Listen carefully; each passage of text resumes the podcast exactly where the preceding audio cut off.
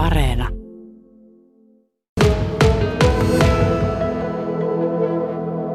Vilma Nissinen, ollaan tässä missä nuorten MM-hiihtoja hiihettiin vielä viikonloppuna ja niitä sullakin on jotkut takana. Oliko vi- viietkö oot kerennyt käydä ja nyt sitten on menolippu ja varmaan myös paluulippu lunastettu tuonne aikuisten MM-kisoihin. Tieto siitä tuli alkuviikolla. Minkälaisia fiiliksiä se aiheutti? Mulla oli tiedossa, että todennäköisesti sinne tulee, tulee paikka, mutta tuon Pyhäjärven viikonlopun jälkeen se sitten varmistuu varmaksi. Ja tota, on tässä kyllä pari päivää ollut niin kuin erittäin hyvä fiilis, että just tuossa muistelin, että joskus 11-vuotiaana on äh, siitä alkanut haaveilemaan, että pääsis aikuisten arvokisoihin ja pääsis maajoukkueeseen. Että nyt 12 vuotta myöhemmin sitten pystyy lunastamaan niitä omia, omia unelmia, niin onhan se hieno. Asut nyt täällä Vuokatissa ja näinä aikoina, maskit päässä mekin tässä toki ollaan, niin kaikenlaista lisäväriä tulee toki tuohon matkustamiseen. Juuri kävit koronatestissä, mitä muuta on tiedossa? No, meillä on tosi tiukat tota, säännöt myös niin joukkueen sisällä, että mennään huomenna illalla mennään kuplaan Helsinkiin ja siitä lähdetään charterlennolla Saksaan ja mahdollisimman vähillä kontakteilla kisahotellille ja siellä on sitten maahantulotestit ja neljän päivän välein kisoissa koronatestit ja sitten siellä joukkueen hotellissa myös tosi tiukat säännöt niin syömisten ja sun muiden suhteen. Kaikilla urheilijoilla omat huoneet ja että on siellä niin kuin, tosi tarkkaan mietitty kaikki. Ei saada käydä kaupassa eikä niin kuin, mitään, että pysytään siinä meidän omassa kuplassa. Mitä tavoitteita sulla on tuolle reissulle?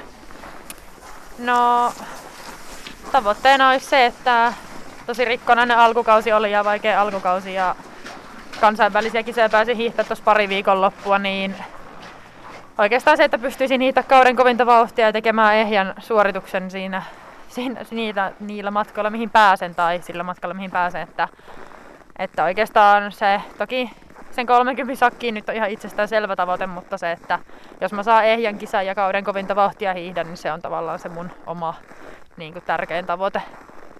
Että tosi vaikea asettaa mitään sijoitustavoitteita, kun ei tältä kaudelta tosiaan ole niitä maailmankapin startteja niin paljon, että tietä sitä niin kuin, tavallaan parasta tasoa tällä hetkellä.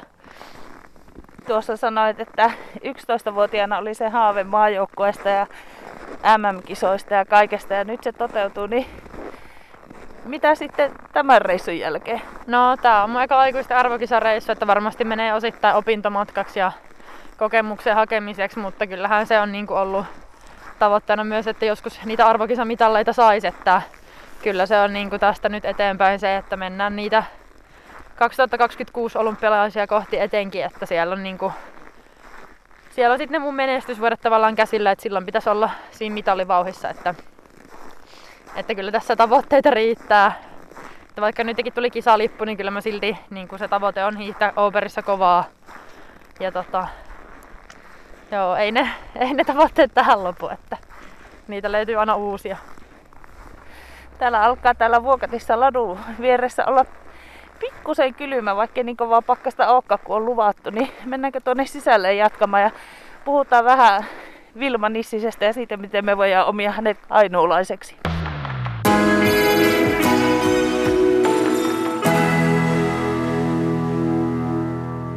Vilma Nissinen asut tosiaan täällä Vuokatissa ja melkoinen urheilijakuplahan tämä onkin. Tuossa taustalla on laskuri nuorten talviolympiapäiviä, just on MM-kisat täällä käyty nuorten ja hiihtäjiä näkee siellä sun täällä osa enemmän tosissa ja osa on sitten ihan jo harrastelupuolella. Onko sillä minkälainen vaikutus asuinpaikkakunnalla hiihtäjälle? No onhan se erittäin tärkeä asia, että ensinnäkin on lunta, on harjoittelu, harjoitteluolosuhteita, on valmennusta, tukitoimia ja tavallaan sitten se niin kuin yhteisö ja niin kuin muita hiihtäjiä ja urheilijoita siinä ympärillä. Että kyllä mä, niin kuin, mä oon asunut täällä nyt kahdeksan vuotta ja se, että jos mä Suomen sisällä lähden johonkin muuttamaan, niin mä lähden tavallaan vaan huonompiin olosuhteisiin. Että ja toki Vuokattihan nyt koko ajan kehittyy ja on se tavallaan Suomen johtava talviurheilu ja huippurheilukeskus, niin ei mulla niin kuin mun ura-aikana täältä ole mitään tarvetta lähteä pois myöskään. Että tosi tuossa kerettiin ennen haastattelua jutella, että Heinolassa olet syntynyt, mutta sitten on hyvinkin pian Kainuuseen tultu ja pidät itseäsi kainuulaisena? No kyllä, että 16 vuotta täällä nyt on asuttu ja varmasti tulee näitä vuosia tässä vielä lisää ja jotenkin ehkä oppinut sellaisen kainuulaisen elämäntyyliin ja tapaan, niin kyllä mä oon täällä viihtynyt hyvin ja varmasti jatkossakin tuun viihtymään, että täällä on mukavan rauhallista ja ei ole mihinkään kiire niin sanotusti. Oliko siinä se kainuulainen mentaliteetti sitten kiteytettynä? No kyllä se varmaan aika lailla, että täällä saa nauttia omasta rauhasta ja luonnosta ja ei ole, ihan, ei ole liikaa ihmisiä, niin mä luulen, että se on aika semmoinen kainuulainen ihanne, ihanne elämä.